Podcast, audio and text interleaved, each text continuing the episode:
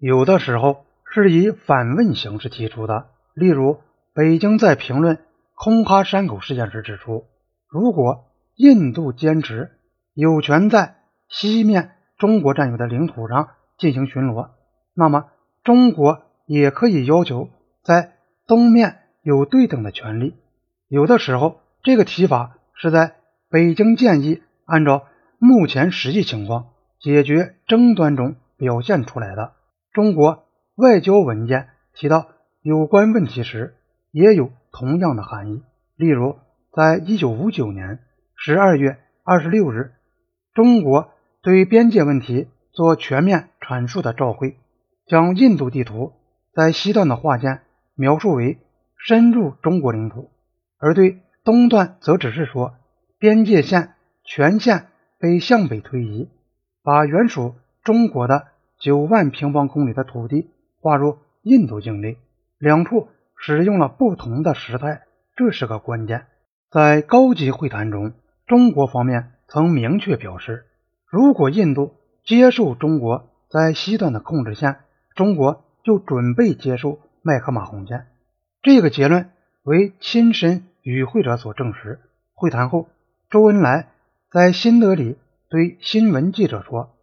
我们要求印度政府对西段地区采取同中国政府在东段地区所采取的同样态度，即可以保留自己的立场，同意从事谈判，并且不越过中国地图上所标出的中国行政管辖线。”周恩来刚刚离开印度。尼赫鲁就在飞机场临时举行了一次记者招待会。一名记者指出说：“周恩来说过，就东段来说，只有某些个别地区需要讨论。这可以说他已经接受了印度的立场。”尼赫鲁回答说：“是的，但是现在他们把东段同西段联系在一起。”一小时以后，尼赫鲁告诉人民院说：“他们。”试图把东段同西段相提并论，这就是说，按照中国的说法，虽然我们没有权利留在东段，可是我们在过去几年中已经逐步推进到麦克马洪线。周恩来同印中友好协会会长潘迪特·森德拉尔谈话的时候，潘迪特·森德拉尔是该会创始人，也是会见了中国代表团的。极少数的印度非官方人士之一，据说曾经扼要说明他称之为有予有取的主张如下：你们保留你们所掌握的地方，你们也可取得存在争议而未被双方占领的地方，而我们则保留我们所掌握的地方。中国准备接受麦克马洪线，除高级会谈中讲过的或报道过的话。以及会谈前后的外交信件来往中讲过的内容外，还有更为有力的证据。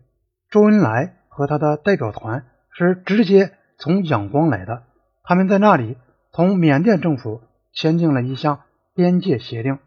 在该协定中，中国接受了麦克马洪线的走向。在这样做了以后，中国同印度划定边界时，如果再要拒绝接受这条线，在外交上是不可能的，在地理上也是行不通的。中国人也许认为，中缅边界条约的签订已如此清楚地表明了他们是诚心诚意地肯定了印度所要求的东段边界线，因此印度政府也许就会放弃他们的那种露骨的顽固不化的态度。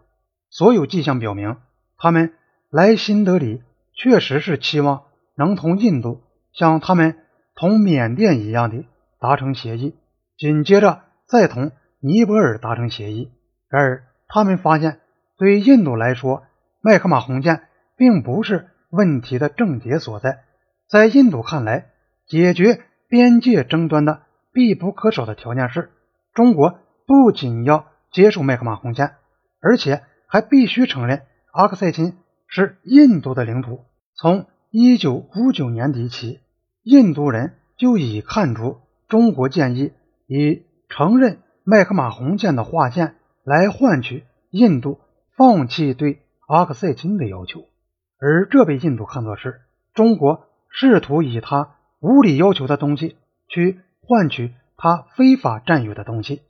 只要你宽恕我最后的一次偷窃行为，我就从此不再偷窃。印度舆论一旦理解了中国的态度，就坚决反对任何这样的解决办法。一九六零年初，《印度时报》写道：“现状是中国侵略的产物，是以现状作为最后解决的指导原则，这是我国完全不能接受的。”同往常一样，尼赫鲁对公众的态度是非常，也可能是过分。重视的，在一九五九年底、一九六零年初举行了一次会议，由尼赫鲁、潘特、皮莱秘书长和另一人参加。会上讨论了中国的物物交换的建议。据说尼赫鲁在结束讨论时这样说：“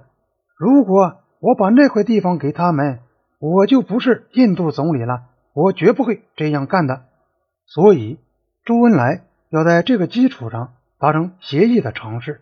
已事先注定要遭到印度方面直截了当的拒绝。印度官员当时解释说，印度之所以不能接受中国提出的在对等的基础上接受东西两段边界的现实这个建议，是因为这个建议有损我国北部边界在法律上的有效性，而且也损害了。国家领土的完整。